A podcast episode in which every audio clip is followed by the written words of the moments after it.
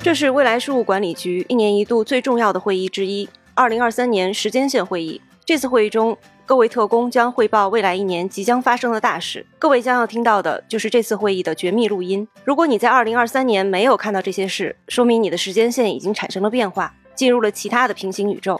请联系我们寻求帮助，不要擅自时间旅行。好了，开会了啊！嗯嗯，这个大家进出门拉凳子轻一点，隔壁还在开别的会。好的。好，又在这个熟悉的会议厅见到大家了。我先来介绍本次会议的与会人员，首先是局长，还有我们的书记员小静。大家好，我是小静。嗯，然后我是本次会议的主持人。好，请特工们接下来按顺序登场。在开始之前，我们先请局长讲两句。二零二二年是一个很不平凡的一年啊，发生了非常多的事情。一些事呢，在我们的预期当中；一些事确实产生了巨大的分叉。为了修补去年的时间线呢，各位特工也非常的辛苦啊，加班加点，在新年之前甚至有要出差。然后要去检查这个时间线的漏洞，啊，在最后一分钟还要站好这一班岗，真的是很不容易。啊，能够平稳的来到二零二三年，首先呢，我们应该给自己鼓个掌，感谢大家去年一年的辛苦奋斗。那么在今年啊。非常希望人类的时间线能够向更好的地方去发展。那各位也做出了很多的努力。在这个时间呢，我们想要看到一些好消息吧，也需要注意一些有可能会产生大量分叉的这样的事件。呃，一定要都关注到。希望这个大家都把自己的工作盯紧一点。那我们就先开始吧。嗯。感谢局长的精彩发言啊！我再次提醒大家，好，本次会议内容是绝密啊，不要外泄啊。书记员可以开始记录了。好的，那小静你先说一下吧。我看到的一个重要的事件是宫崎骏的新作《你们将如何活》，Kimitachi wa do ikiru ga，在七月十四号上映之后，票房和口碑获得了双丰收。但是其实我在这里想汇报的并不只是这个电影，而是铃木敏夫宣布，宫崎骏其实还在制作一部新的动画短片，标题是《死神永生》。这部短片将在二零二二年十一月开幕的吉卜力公园中放映，上映时间待定。宫崎骏最近的几部动画都是从文学作品中汲取灵感的。比如说，《起风来》是库晨雄的诗歌和小说，《你们将如何活》是吉野源三郎在一九三七年发表的小说。这次的《死神永生》这个名字一听就让中国的科幻迷们非常兴奋，因为这个明显就是《三体》第三部的标题。这个计划宣布之后，又有人调侃这个是宫崎骏的第八次退休失败，因为他曾经宣称《你们将如何活》会是自己最后一部动画长片。但这一点我觉得其实是不矛盾的。因为宫崎骏这次宣布的是，实际上是动画短片。八十二岁高龄的宫崎骏可能真的不准备从头制作新的动画长片了。跟起风了，你们将如何活？类似，宫崎骏可能只是从《死神永生》中选取了这个作品的标题和最核心的故事风格，还是会用他自己的风格去诠释。考虑到宫崎骏的高龄和吉卜力一贯精益求精的态度，我们可能要几年之后才能看到这部短片。吉卜力和《三体》会碰撞出什么样的火花？我觉得是非常期待的。我的汇报就到这里了。那小静，刚才你的汇报，呃，由谁来记录？这部分我已经补充到了文档里啊。好的，小静关注到的这个信息啊，非常的重要，因为这个宫崎骏的每一部的新作都会引起广泛的关注，呃，《三体》的每一个动态都会引起广泛的关注。如果这两件事会有。碰撞的话呢，那我觉得这个信息量应该是指数级增长，对全球的这个观众的影响是巨大的啊，尤其是亚洲地区的这个受众。那么这样的一次事件呢，会引起什么样的这个连锁反应？我觉得是非常值得去关注的。再加上这部短片呢，将先会在公园中放映，那么将会吸引大量的人进入这个公园。所以，这个人员的流动的这个量也会上升的非常的快速，以及说观众对于这个吉卜力风格的《三体》将会是一种怎样的风格，这个评价应该是分差非常多的。嗯，另外这一次的合作，假如可以成功的话，那么对于未来吉普力跟三体的合作，跟中国作品的合作，以及吉普力未来对于科幻将会有什么样的计划，我觉得都会有一个可怕的推动力。所以这个事件应该会是在未来很长的一段时间当中引起巨大的涟漪的一件事儿。嗯，所以小静的这个关注是很重要的。等下的话呢，小静把这个内容抄送给和。好的。好，下一位要发言的特工是悠悠。嗯，我的这个观察是比较偏向行业内的，是关于《神秘博士》。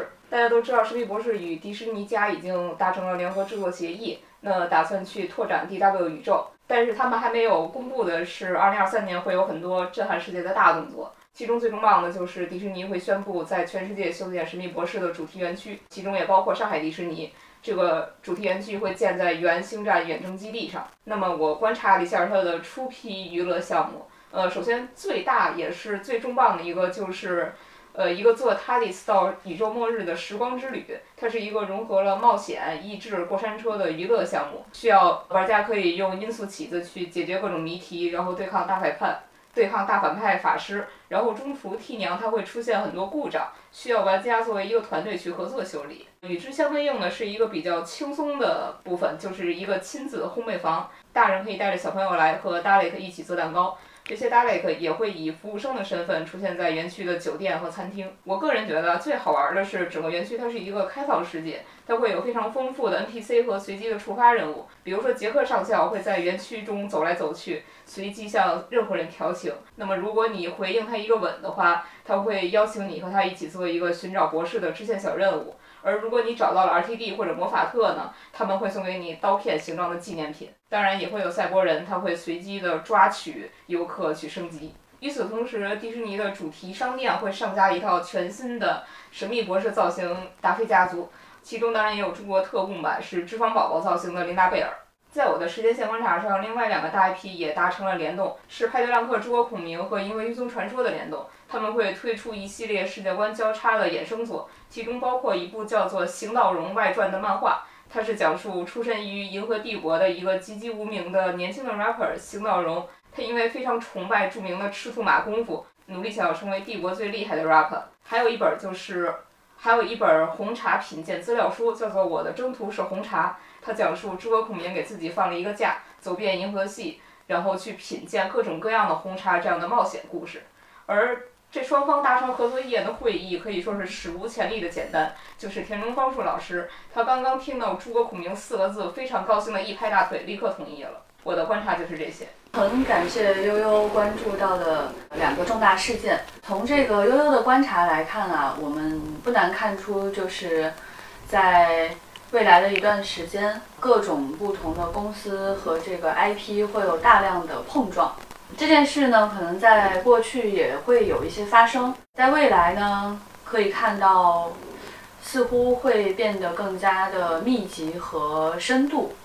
呃，通过悠悠刚才的讲述来看的话，呃，这个合作将会越来越深入，将会产生越来越多新的内容。呃，这个趋势非常值得我们进一步的关注。呃，可能有的人会想说，是不是不同的 IP 聚在一起，世界上的 IP 变少了，这个时间线会收束吗？实际上不是这样，我们可以把它看作是这个粒子对撞机啊，就是两个不同的粒子在此相撞，那么产生的不是一个粒子，而是很多很多的可能性，所以它其实是一种。新的指数级增加的这个时间线，给我们工作其实带来非常大的难度，但与此同时呢，我们也乐见其成。为什么呢？因为我们的使命是为人类寻找更好的时间线。那么这里呢，如果能够看到如此多的碰撞呢，我们也可以认为它是一个更好的时间线。在过去一年当中啊，有很多的这个研究者都在讲说。全球化可能是结束了，呃，有很多人在宣告疫情是宣布了全球化的结束。但是呢，我们能够从这些 IP 来看啊，它其实是不同国家、不同公司，呃，完全不一样背景的这些 IP 组合在了一起。那么我们是不是可以大胆的去说，这个全球化它未来将会绵延的影响还会继续一段时间？而这种影响会对全人类产生什么样的更深远的影响，还未可知。以及说，在全球化时代成长起来的这一代人啊，包括我们在内，包括这些优秀的国际 IP，还有我们的历史 IP，那这些东西将会对未来有什么样的推动力？呃，确实需要我们的谨慎选择。我们也可以在这个地方看见更多的希望。呃，我觉得可能性多还是好事。那么大家就都辛苦辛苦，多关注关注。局长刚才提到的这一点非常重要。呃，我翻了一下今天的这个议程，发现很多特工都要汇报这种多元 IP 融合的大事。这个书记员，一会儿你把这一类的内容单独整理成一份报告。然后悠悠这个 PPT 也非常的详细，你要一份拷贝跟这个报告一起存档。好的。我看这边还缺少两个资料，一个是中国特供脂肪宝宝造型的琳娜贝尔的图片，呃，还有一个是我的征途是红茶这本书的图书资料。希望这个会后悠悠发给我一下。好。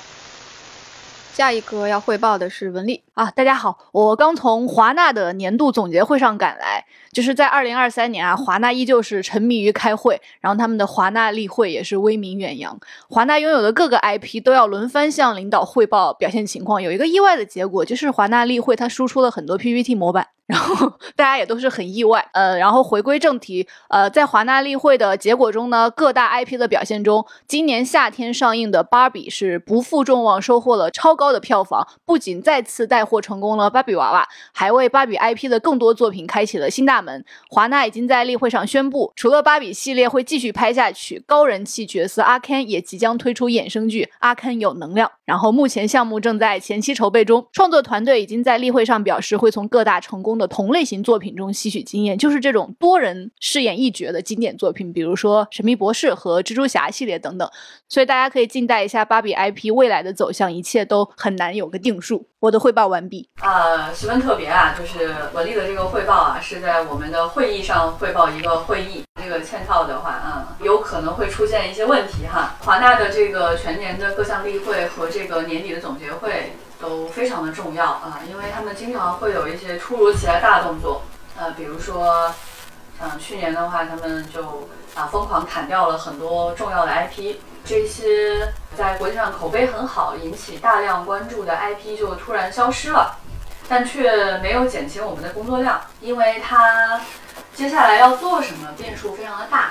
呃，如果不砍掉这批 IP 的话，那么我们的二零二三年、二四年、二五年就能看到神奇女侠二三四，能够看到这个呃神奇动物这个后面几部的剧情啊。原本这些内容都是在我们的规划当中的，但这些东西消失了之后，呃，这个新产品又不明朗的情况下，哎，给我们制造的困难是比较大的。所以郭姐对这个内容的关注是很有必要的。那么这个芭比有这么突出的表现，可能也超出了华纳的预期啊。接下来这个芭比的衍生，呃，也非常值得关注。那么如果说他们要从这个神秘博士和蜘蛛侠当中去汲取经验的话，啊，就非常可怕。那这个很显然，这个芭比和阿甘都会有不同的人去饰演，呃，在这种情况下，这个变数也会变多。呃，以及说，因为这个 IP 它带动的玩具的生产，导致这个玩具变多，那么它对世界的影响也会变得更加的复杂，很值得关注哈。就这一类的情况，就是当这个 IP 盛行，玩具又大卖的时候，啊，这一类的影响也希望大家可以多多关注得到。请文丽把华纳输出的众多 PPT 模板也发给我一下。本条时间线上，其他世界优秀企业的资料也是还是值得我们学习的。我会把它放在共享文件夹中。好的，好的。好，下一位要汇报的特工是李步昌。抱歉，抱歉，来晚了啊。啊，我刚从二零二三年另一颗星球科幻大会 （IPSF Con） 的现场赶回来，本次会议啊，我现在快速的做一个汇报。现在前方呢氛围十分的热烈啊，刘慈欣老师正在与小岛秀夫老师亲切对话啊，杨紫琼正在跟韩松老师握手，局长正在主持盖尔加朵的 fan meeting。接下来签售已经大排长龙了，我要赶回去干活了。再见，汇报完毕。先对李步称进行口头批评啊！这个连续两年在时间线会议上迟到，请各位特工以后安排好自己的时间跟行程。好，虽然你汇报了一件很重要的事情，但是也未免过于草率了啊！请其他特工也要引以为戒，书记员格外的记录一下。好的，记下来了。因为小浪花这个汇报的信息量过于稀松，请小浪花把这个会议上的一些图片发给我。嗯，好的，好的。我看这样吧，你会后单独补交一份报告。好的。呃，李步生的这个关注非常重要哈，就是这个大会一直都是我们关注的对象。那这个大会上会发生什么呢？也跟我们的努力有非常强烈的相关。那么很显然，他关注到的这一次大会是一个非常胜利的大会，因为发生了很多我们非常期望能够发生的事。那这些事如果要发生的话呢，是其实需要前期有大量的各种各样的努力的。有些努力呢与这个大会相关，有些其实不相关啊。我们都知道，就是这个时间线的改变其实就是一瞬间的事，有一些非常细小的波动，就会发生巨大的涟漪。这个汇报还是要重视，工作虽然很努力，但是汇报的部分呢还是要做好，对不对？接下来呢，给同事们补交一些文件，帮助同事们的这个记录和接下来的观察工作，好吧？好，接下来要汇报的特工是思敏啊，你不用敲门，直接进来吧。嗯，好，我要汇报的这个消息呢，是之前跳票过一次的《霍格沃茨遗产》这个游戏，终于在二月十号终于发售了。游戏制作人说，他们之前跳票是因为在游戏里设置了一个有关时间转换器的一个支线任务，所以他们因为要设计这个支线任务，所以耽误了。那这个游戏呢，它的故事背景啊是发生在十九世纪，是在《哈利波特》正片之前的呃很多年。但在这个支线任务中，玩家会发现霍格沃兹的图书馆里，你会遇到十六岁的赫敏啊，非常有趣。玩家呢就可以跟他对话，然后发现。他是为了使用了时间转化器，然后穿越到了十九世纪。就是为什么会在这个不同的时间线遇到他？不过后来呢，玩家需要和赫敏一起，然后邓布利多。最后，时间线收束，整个事件就是这整个游戏的支线才能得到解决。不过我还在时间线上查资料，因为我很好奇这个支线任务到底是谁最先玩出来的，以及我想去查看一下原著到底有没有就是赫敏用时间转换器，但是在原著中没有得到合理的解释的点，然后跟这个游戏的支线圆上。如果我找到了这样的细节，说明罗琳阿姨才是真正的时间穿越者。呃，我。会密切的观察这个时间线，并且积极的查找，有新的发现会第一时间跟大家分享。嗯，我的汇报就是这些。思敏的这个观察，我觉得非常棘手啊。嗯，大家要给足够的重视。在这样的一个魔法世界当中，有时间的这个分叉，然后有时间的旅行，实在是太棘手了啊！所以需要等下小静把这个内容抄送给。接下来我们需要，我希望思敏能够继续追踪这个点，原著当中是不是有相关的这个支点，以及罗琳本人到底是什么情况哈？不能擅自旅行的，其实你是一个优质的作者，或者你是一个真正拥有魔法的人，时间旅行其实都是会干扰到这个世界的，更何况是这么有影响力的人，所以要密切的继续追踪。所以接下来各位。包括思敏在内，我们需要做的是，好的，好的，这个事情还是比较严重跟严肃的。我会把这部分的笔记先整理出来发给思敏确认，思敏确认之后，我才会抄送给大家。嗯，好，下一位要汇报的特工是老千。各位同事好，呃，局长好。关于二零二三年的时间线观察，有两个重点的节点，想跟大家来。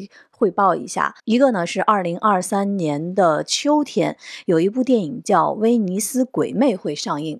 这个我在时间线上已经看到了整部影片。这个电影呢，它其实是改编的阿加莎·克里斯蒂的小说《万圣节前夜的谋杀》，所以说在之前的不同的时间线上我都非常关注。那在这个原著中呢，阿婆写的这个男主角是一位长得像自恋美少年纳卡索斯一样的一个男主角，他制造。到了一个希腊式的唯美花园，并且在小说的原著里有大量的希腊神话的隐喻。那在二零二三年九月上映的这个电影中呢，导演同时也是波罗的扮演者，他就是肯尼斯·布拉纳。他把刚才我说到的这些内容呢都放大了，并且呢，他把故事的发生地改在了威尼斯。我在整个的观影过程中啊，就看到是这个电影就有点装神弄鬼的，搞成了一个大型的 live 杀剧现场，出现了极为杀剧的这这个。场景和台词，并且我在整个的观影过程中呢，看到这一版的波罗啊，他就是身手更加敏捷了，就飞檐走壁、百步穿杨的，并且呢，经常有眼含热泪的这个内心戏和独白。他在这个电影里面，面对刚才我说的原著中的这个自恋美少年，经常会陷入到敌我不分的认知错乱中。那在最后剧情的高潮处呢，我看到波罗发出了哈姆雷特的经典之问，就是 “to be or not to be”，并且在这个电影上映之后呢，我观察。查了一下，呃，由肯尼斯·布拉纳出演洛哈特教授的电影《哈利波特与密室》的网络搜索指数和 IMDB 打分直线上升，在整个的哈利波特系列中一骑绝尘。这个是我关于这个时间节点的一个观察。老千果然是在关注这个事件的哈，我也非常希望他能去关注这个事儿。那么，确实老千的这个观察是非常细致入微的。那么这里面有大量的细节值得我们去继续追踪。这部影片其实有很强的这个隐患啊，就是它的这个评分和对世界的这个波动，这个不确定性非常的强。啊，因为前两部这个确实不太成功，但是呢又引起了大家的关注，这个打分啊、评论啊差异也都比较大。所以说呢，这种引起波动的评分有可能产生两极的，有可能好，有可能坏的电影，最值得我们关注啊！希望大家多关注这一类的事件。船长一直有个担心，这个洛哈特教授的这个肯尼斯·布拉纳这个人，他到底是怎么回事儿？这个魔法世界有没有可能跟我们的现实世界发生了一些重叠？假如发生了这样的泄露，那就太可怕了。我们现在就有一定的证据，但是确实证据不足啊！我觉得大家要。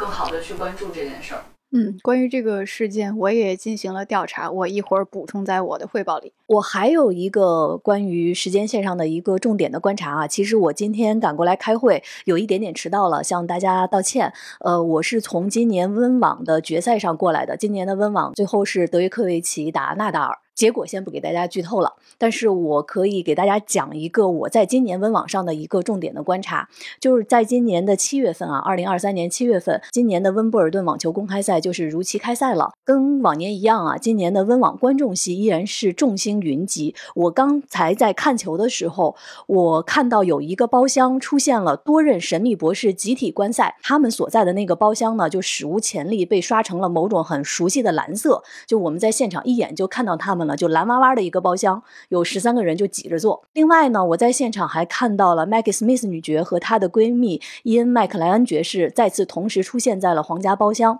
那坐在他们身边的呢，是退役后第一次以嘉宾身份来看球的罗杰费德勒。呃，我注意到啊，在刚才的这个观赛过程中，就两位魔法师就是多次交流切磋，但是由于甘道夫呢太热情了，他老给麦格教授讲，就导致麦格教授多次错过了关键分。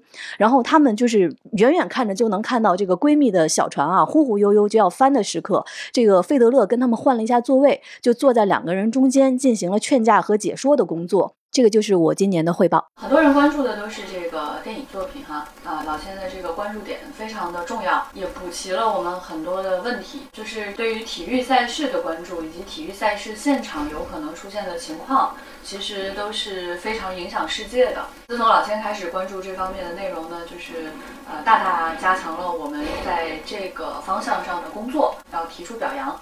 我们。接下来呢，也希望更多的同事啊，更多的特工啊，可以多去看一看这个体育赛事的情况，啊，大家可以想一想，这个二零二二年的年末发生了什么事哈，对吧？这个世界杯如此的跌宕起伏，造成的这个时间线波动是非常多的啊，很多人都怀疑是有剧本的。其实呢，就是在时间线当中，最终在巨大的波动当中沉淀下来的是选择了一条最波澜起伏的这个现实。那么这种波澜起伏的现实，给很多人的这个生活。友谊都造成了巨大的影响，所以体育赛事的这个关注呢是非常值得去加强的，啊，也非常感谢老千有关注到这个包厢当中的情况哈，因为这些人呢实际上对大家的这个影响是很大很大的，而且它也会出现在很多报道的这个头条，甚至很多照片的传播要超过体育赛事，所以这个关注点非常的特殊。嗯，感谢老千。嗯，呃，老千说的这个温网的新闻我也关注到了。铺天盖地的头条上都是，啊，当时的这个报道们都非常精彩。书记员记得下来之后找老千要一下关于这一次新闻事件的简报。好的，我要说一下老千提交的这个资料是目前所有特工里边最优秀的。他这个资料里边附上了威尼斯鬼魅的大量剧照，在温网的这个事件中。这个十三任神秘博士挤着坐的这张照片里，老千还非常贴心的用中英文标注上了每个人的名字，给书记员的工作带来了很大的方便。很多特工在提交资料的时候都表示说，这个资料不知道应该放入什么样的内容。这次大家可以参考一下这个老千的这个资料。好，前面各位特工都已经汇报的非常精彩详实了啊！最后我再补充一下自己的汇报，跟文丽一样，我也观察到了去年华纳的动向，以及有关 Maggie Smith 女爵的一些新闻。去年呢，就是两大制片厂迪士尼跟华纳他们的年度亏损电影分别是《尼罗河上的惨案》和《神奇动物三》。这两大制片厂经过重新的评估，就决定聘请啊霍格沃茨另外的两位教师，哎，也就是演员 Maggie Smith 和这个饰演特里劳尼教授的艾玛汤姆森，都是两位老戏骨了。然后呢，这个双方啊都伸出了橄榄枝，迪士尼就想请 Maggie 女士来出演推理女王阿加莎。啊，来饰演他的晚年生活。呃，华纳这边呢是想拍一个电视剧，就是邀请这个艾玛汤姆森和 Maggie Smith 去拍一部双人的剧集。这个剧集讲的是麦格教授和特里朗尼教授的故事。啊，结果这个电视剧就夭折了，没有立项成功。最后呢是拍了一部麦格教授的第一成本的单人电影，叫做。虎斑猫女士与石墩出动，由艾玛汤普森来饰演年轻的麦格教授。啊，麦吉女士由于年纪太大了，她其实只出镜了一小段儿。啊，结果这个片子大获成功。当时有一个媒体锐评，就是说麦格教授再一次拯救了霍格沃茨。然后呢，我跟文丽一样也关注了这个芭比大电影的事情哈。啊，有一个很有意思的事情，就是芭比和奥本海默是在同一天上映的。结果呢，有一家影院就放错了袋子。啊，一大波想去看诺兰的这个粉丝呢，就被迫看了两个小时的阿肯。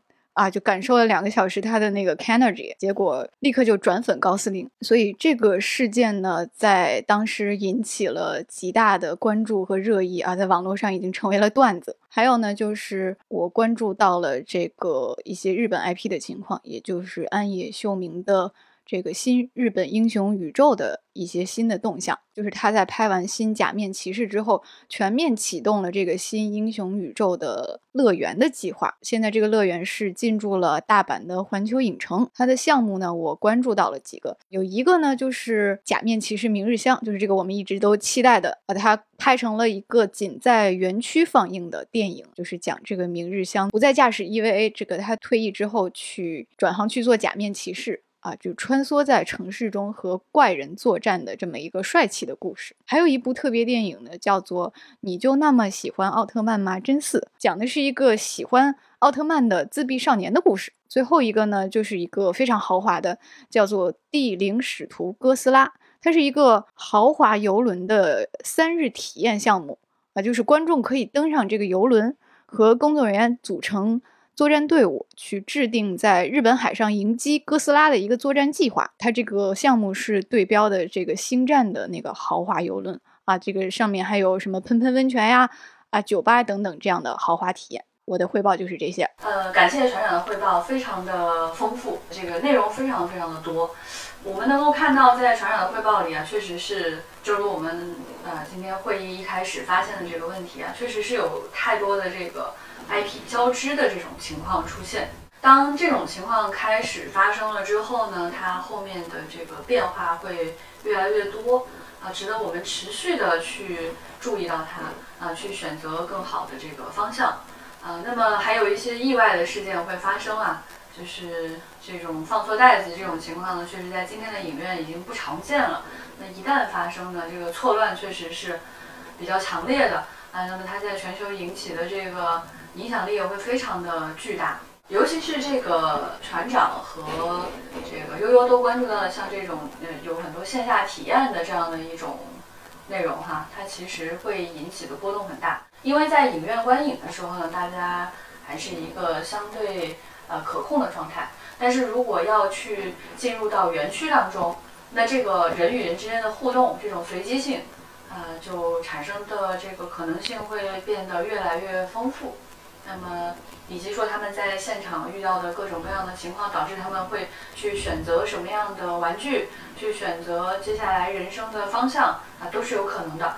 所以呢，这个影响会非常的深入。那么大家也可以看到，说这个豪华游轮体验啊，也是跟星球大战的学习。那么在未来呢，全球的商业模式，全球的这个发展路径。啊，还会有很多学习和借鉴的这种痕迹。那么我们需要做的工作呢，就是能够找得准这个时间线的线头啊，能够看得见时间线真正的脉络啊，什么事与什么事之间真正存在联系。这其实是一个非常需要大胆心细的一个工作啊。接下来的一年呢，也都希望各位可以继续努力。把自己的案头工作也做好，把自己的调查工作也做好。我们还是非常希望在二零二三年看见一个越来越美好的一个年份。嗯，就船长提交的资料还是非常有条理的，也是有很多的这个图片在里边。但是我看了一下，有一些上面写着“见附件”的内容，我好像没有找到图片。一个是《虎斑猫女士与石墩出动》，还有《假面骑士明日香》这两部电影的海报，我没有在船长发来的这个附件中找到。会后请船长再重新补充一下这两个图片，谢谢。嗯，好的。那今天的时间线会议就到这里了啊。这个要补交资料的，记得在今天晚上十二点之前都补交给书记员。希望各位特工接下来的一年中贯彻。局长说的这个会议精神，这个书记员把局长最后的这段发言也写进报告里。好的，那我们就散会吧。以上就是二零二三年未来事务管理局时间线会议的绝密录音。祝大家也都有一个美好的时间线，新年快乐！